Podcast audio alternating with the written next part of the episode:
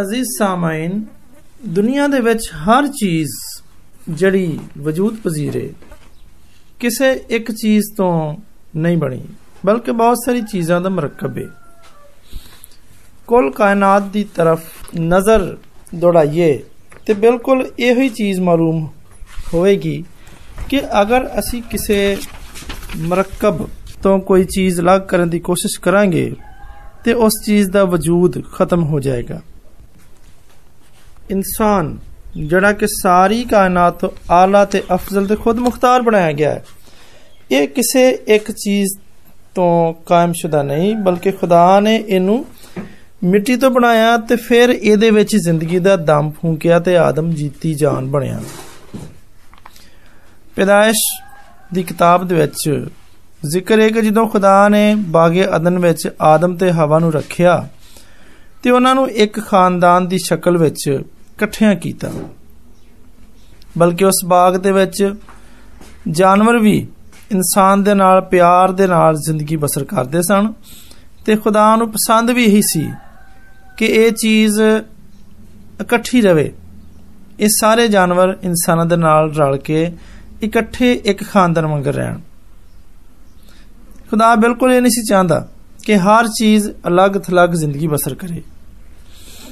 ਉਸ ਖਾਨਦਾਨ ਦੇ ਉੱਤੇ ਇਹੋ ਜਿਹਾ ਜ਼ਵਾਲ ਆਇਆ ਕਿ ਹਰ ਚੀਜ਼ ਖਿਲਰ ਕੇ ਰਹਿ ਗਈ। ਇਸ ਕਾਇਨਾਤ ਦੇ ਖਾਲਕ ਖੁਦਾ ਨੇ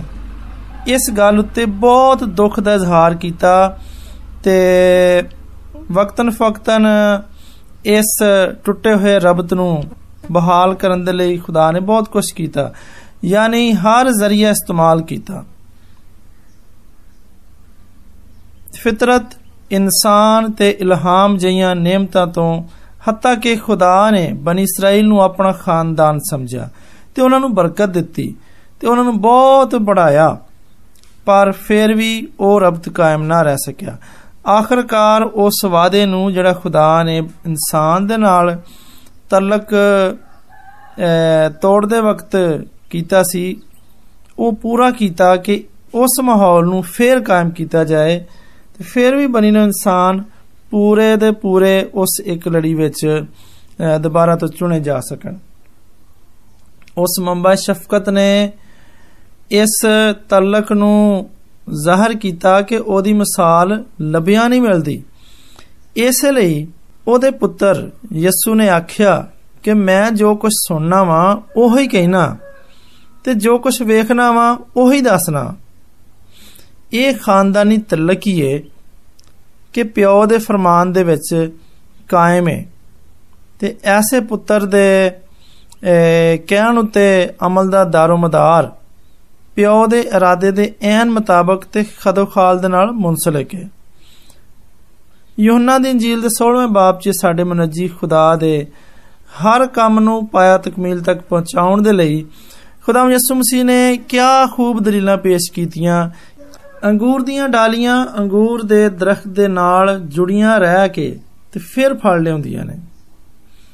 ਤੇ ਇਹ ਫਲ ਉਦੋਂ ਹੀ ਲਿਆ ਸਕਦੀਆਂ ਨੇ ਜਦੋਂ ਹਰ ਟਹਿਣੀ ਦਰਖਤ ਦੇ ਵਿੱਚ ਕਾਇਮ ਰਹੇਗੀ।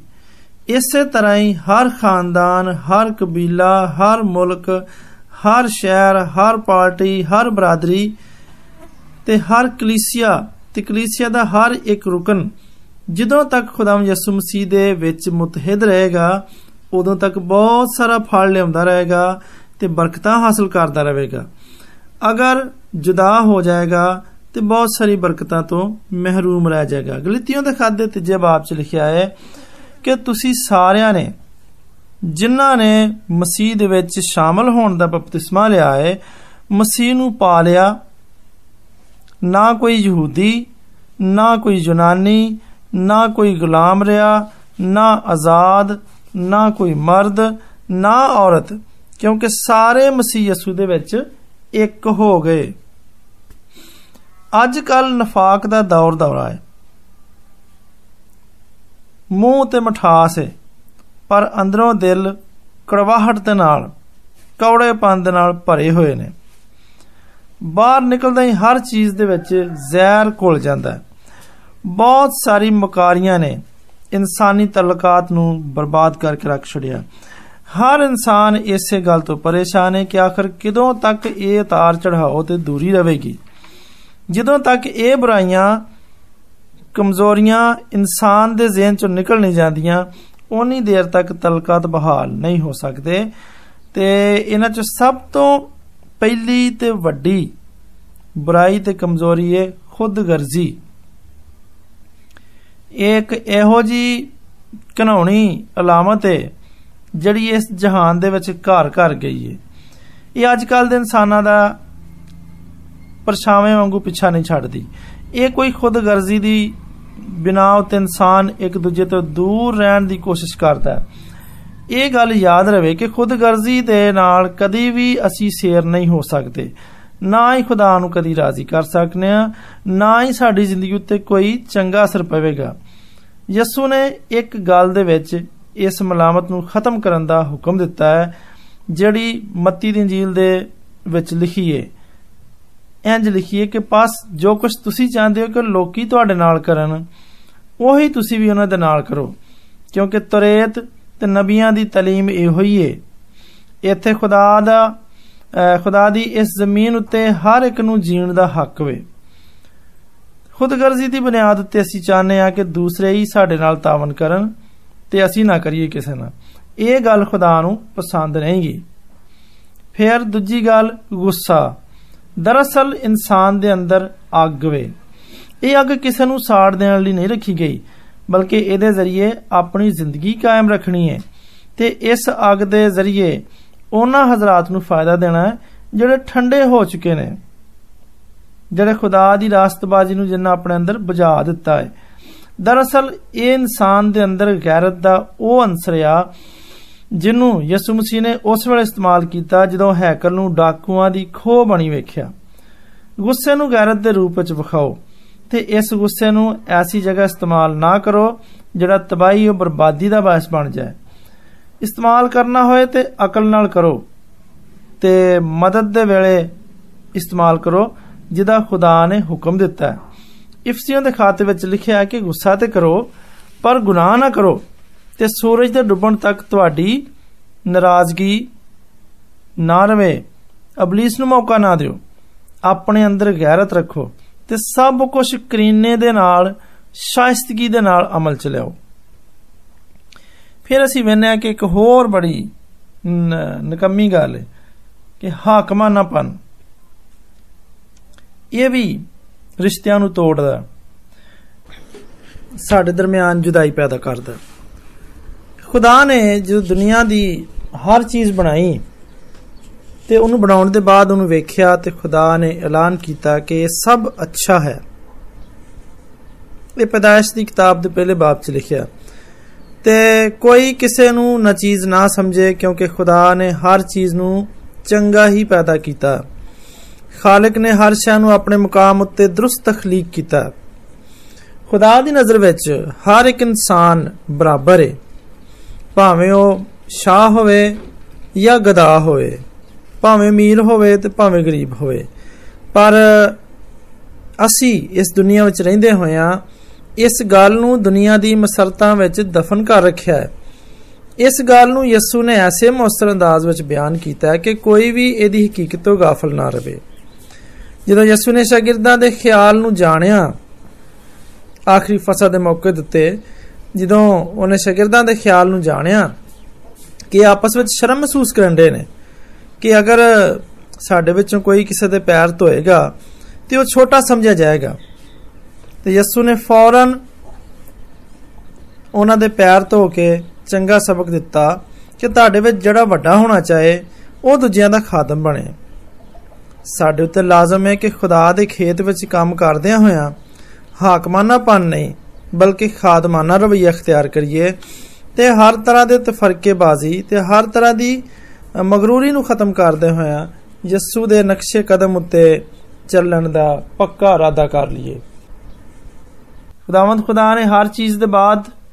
ਯਾਨੀ ਹਰ ਚੀਜ਼ ਨੂੰ ਬਣਾਉਣ ਦੇ ਬਾਅਦ ਉਹਨੂੰ ਵੇਖਿਆ ਤੇ ਆਖਿਆ, ਚੰਗਾ ਹੈ। ਅਗਲੀ ਗੱਲ ਜਿਹੜੀ ਸਾਨੂੰ ਖੁਦਾ ਤੋਂ ਤੇ ਆਪਣੇ ਹਮ ਜਿੰਸਾਂ ਤੋਂ, ਆਪਣੇ ਵਗਰੇ ਇਨਸਾਨਾਂ ਤੋਂ ਜੁਦਾ ਕਰਦੀ ਏ ਉਹ ਵੇ ਅਹਿਸਾਸੇ ਕਮਤਰੀ ਦੁਨੀਆ ਤੇ ਰਹਿਣ ਵਾਲੇ ਬਹੁਤ ਸਾਰੇ ਇਨਸਾਨ, ਭੁੱਖ, ਨੰਗਾਪਨ ਤੇ ਗਰੀਬੀ ਦਾ ਸ਼ਿਕਾਰ ਹੋ ਕੇ ਦੁਨੀਆ ਦੀ ਨਜ਼ਰਾਂ ਦੇ ਵਿੱਚ ਨੀਵੇਂ ਹੋ ਜਾਂਦੇ ਨੇ। ਤੇ ਬਹੁਤ ਸਾਰੇ ਅਮੀਰ ਲੋਕ, ਬਹੁਤ ਸਾਰੇ ਖੁਸ਼ਹਾਲ ਲੋਕ ਇਹੋ ਜਿਹੇ ਮਜਬੂਰ ਅਫਰਾਦ ਦੇ ਨਾਲ ਕਿਸੇ ਵੀ ਕਿਸਮ ਦਾ ਤਲਕ ਨਹੀਂ ਰੱਖਦੇ, ਕਿਸੇ ਵੀ ਕਿਸਮ ਦੀ ਲਿਫਟ ਨਹੀਂ ਕਰਾਉਂਦੇ ਉਹਨਾਂ ਨੂੰ। ਤੇ ਇਸੇ ਸਬਬ ਨਾਲ ਬਹੁਤ ਸਾਰੇ ਲੋਕ ਇਹੋ ਜਿਹੇ ਮਕਾਮ ਤੇ ਪਹੁੰਚ ਜਾਂਦੇ ਨੇ ਕਿ ਉਹ ਆਪਣੇ ਆਪ ਨੂੰ ਦੁਨੀਆ ਤੋਂ ਇੰਤਹਾਈ ਅਲੱਗ ਥਲੱਗ ਸਮਝਣਾ ਸ਼ੁਰੂ ਕਰ ਦਿੰਦੇ ਨੇ। ਇਹ ਉਹ ਨੇ ਜਿਨ੍ਹਾਂ ਦਾ ਤਵੱਕਲ ਖੁਦਾ ਤੋਂ ਤੇ ਉਹਦੀਆਂ ਰਹਿਮਤਾਂ ਤੇ ਬਖਸ਼ਾਂ ਉੱਤੋਂ ਉੱਠ ਜਾਂਦਾ ਹੈ। ਪਰ ਕੋਈ ਵੀ ਆਪਣੀ ਭੁੱਖ ਤੇ ਫਲਾਸ ਤੇ ਮੁਸੀਬਤ ਤੇ ਗਮ ਦੀ ਹਾਲਤ ਵਿੱਚ ਇਹ ਨਾ ਸਮਝੇ ਕਿ ਮੇਰੀ ਕਦਰ ਖੁਦਾ ਦੀ ਨਿਗਾਹ ਵਿੱਚ ਘੱਟ ਹੋ ਗਈ ਹੈ ਕਿ ਰੋਮੀਓ ਦਾ ਨਾਮ ਖਤ ਤੇ ਉਹਦੀ 37 38 ਤੇ 39ਵੀਂ ਆਇਤ ਬਿਆਨ ਕਰਦੀ ਹੈ ਤਸੱਲੀ ਦਿੰਦੀ ਹੈ ਹੌਸਲਾ ਦਿੰਦੀ ਹੈ ਕਿ ਪਰ ਇਹਨਾਂ ਸਭ ਹਾਲਤਾਂ ਦੇ ਵਿੱਚ ਉਸੇ ਦੇ ਵਸੀਲੇ ਦੇ ਨਾਲ ਜਿਨਨੇ ਮੁਹੱਬਤ ਕੀਤੀ ਸਾਨੂੰ ਫਤਹ ਤੋਂ ਵੀ ਵੱਧ ਕੇ ਗਲਬਾ ਹਾਸਲ ਹੁੰਦਾ ਹੈ ਕਿਉਂਕਿ ਮੈਨੂੰ ਯਕੀਨ ਹੈ ਕਿ ਖੁਦਾ ਦੀ ਜਿਹੜੀ ਮੁਹੱਬਤ ਸਾਡੇ ਖੁਦਾਵੰਦ ਮਸੀਹ ਯਿਸੂ ਦੇ ਵਿੱਚ ਹੈ ਉਸ ਤੋਂ ਸਾਨੂੰ ਨਾ ਮੌਤ ਜੁਦਾ ਕਰ ਸਕੇਗੀ ਨਾ ਜ਼ਿੰਦਗੀ ਨਾ ਫਰਿਸ਼ਤੇ ਨਾ ਹਕੂਮਤਾਂ ਨਾ ਹਾਲ ਦੀਆਂ ਨਾ ਇਸਤਕਬਾਲ ਦੀਆਂ ਚੀਜ਼ਾਂ ਨਾ ਕੁਦਰਤ ਨਾ ਬੁਲੰਦੀ ਨਾ ਪਸਤੀ ਨਾ ਕੋਈ ਹੋਰ ਮਖਲੂਕ ਆਪਣੇ ਆਪ ਦੇ ਵਿੱਚ ਹਿੰਮਤ ਤੇ ਦਲੇਰੀ ਲਿਆਓ ਤੇ ਖੁਦਾ ਜ਼ਰੂਰ ਮਦਦ ਕਰੇਗਾ ਮੈਂ ਆਪਣੇ ਇਸ ਖਿਆਲ ਨੂੰ ਇਸ ਫਰਮਾਨੇ ਇਲਾਹੀ ਦੇ ਨਾਲ ਮੁਕੰਮਲ ਕਰਨਾ ਚਾਹਨਾ ਵਾਂ ਜਿਵੇਂ ਪੌਲਸ ਰਸੂਲ ਨੇ ਆਖਿਆ ਕਿ ਅਸੀਂ ਸਭ ਮਸੀਹ ਦੇ ਵਿੱਚ ਇੱਕ ਬਦਨ ਵਾਂ ਤੇ ਅਸੀਂ ਸਾਰੇ ਹੀ ਜਿਸ ਤਰ੍ਹਾਂ ਬਦਨ ਦੇ ਵਿੱਚ ਮੁxtਲਫ ਅਜ਼ਾ ਹੁੰਦੇ ਨੇ ਪਰ ਸਾਰੇ ਮਿਲ ਕੇ ਤੇ ਬਦਨ ਦੀ ਬਦਨ ਨੂੰ ਕਾਮਲ ਕਰਦੇ ਨੇ ਬਦਨ ਵਾਸਤੇ ਕੰਮ ਕਰਦੇ ਨੇ ਇਸੇ ਤਰ੍ਹਾਂ ਅਸੀਂ ਸਾਰਿਆਂ ਵੀ ਕਲੀਸਿਆ ਜਿਹੜਾ ਮਸੀਹ ਦਾ ਬਦਨ ਹੈ ਉਹਦੇ ਵਿੱਚ ਕਾਇਮ ਰਹਿਣਾ ਹੈ ਤੇ ਮਿਲ ਜੁਲ ਕੇ ਰਹਿਣਾ ਹੈ ਤਾਂ ਕਿ ਅਸੀਂ ਕਾਮਯਾਬ ਰਹੀਏ ਤੇ ਖੁਦਾ ਦੇ ਬਦਨ ਦੀ ਤਰੱਕੀ ਦਾ ਬਾਇਸ ਬਣੀਏ ਤੇ ਬਹੁਤਾਂ ਨੂੰ चपट के आगे बच्चों काट लीजिए।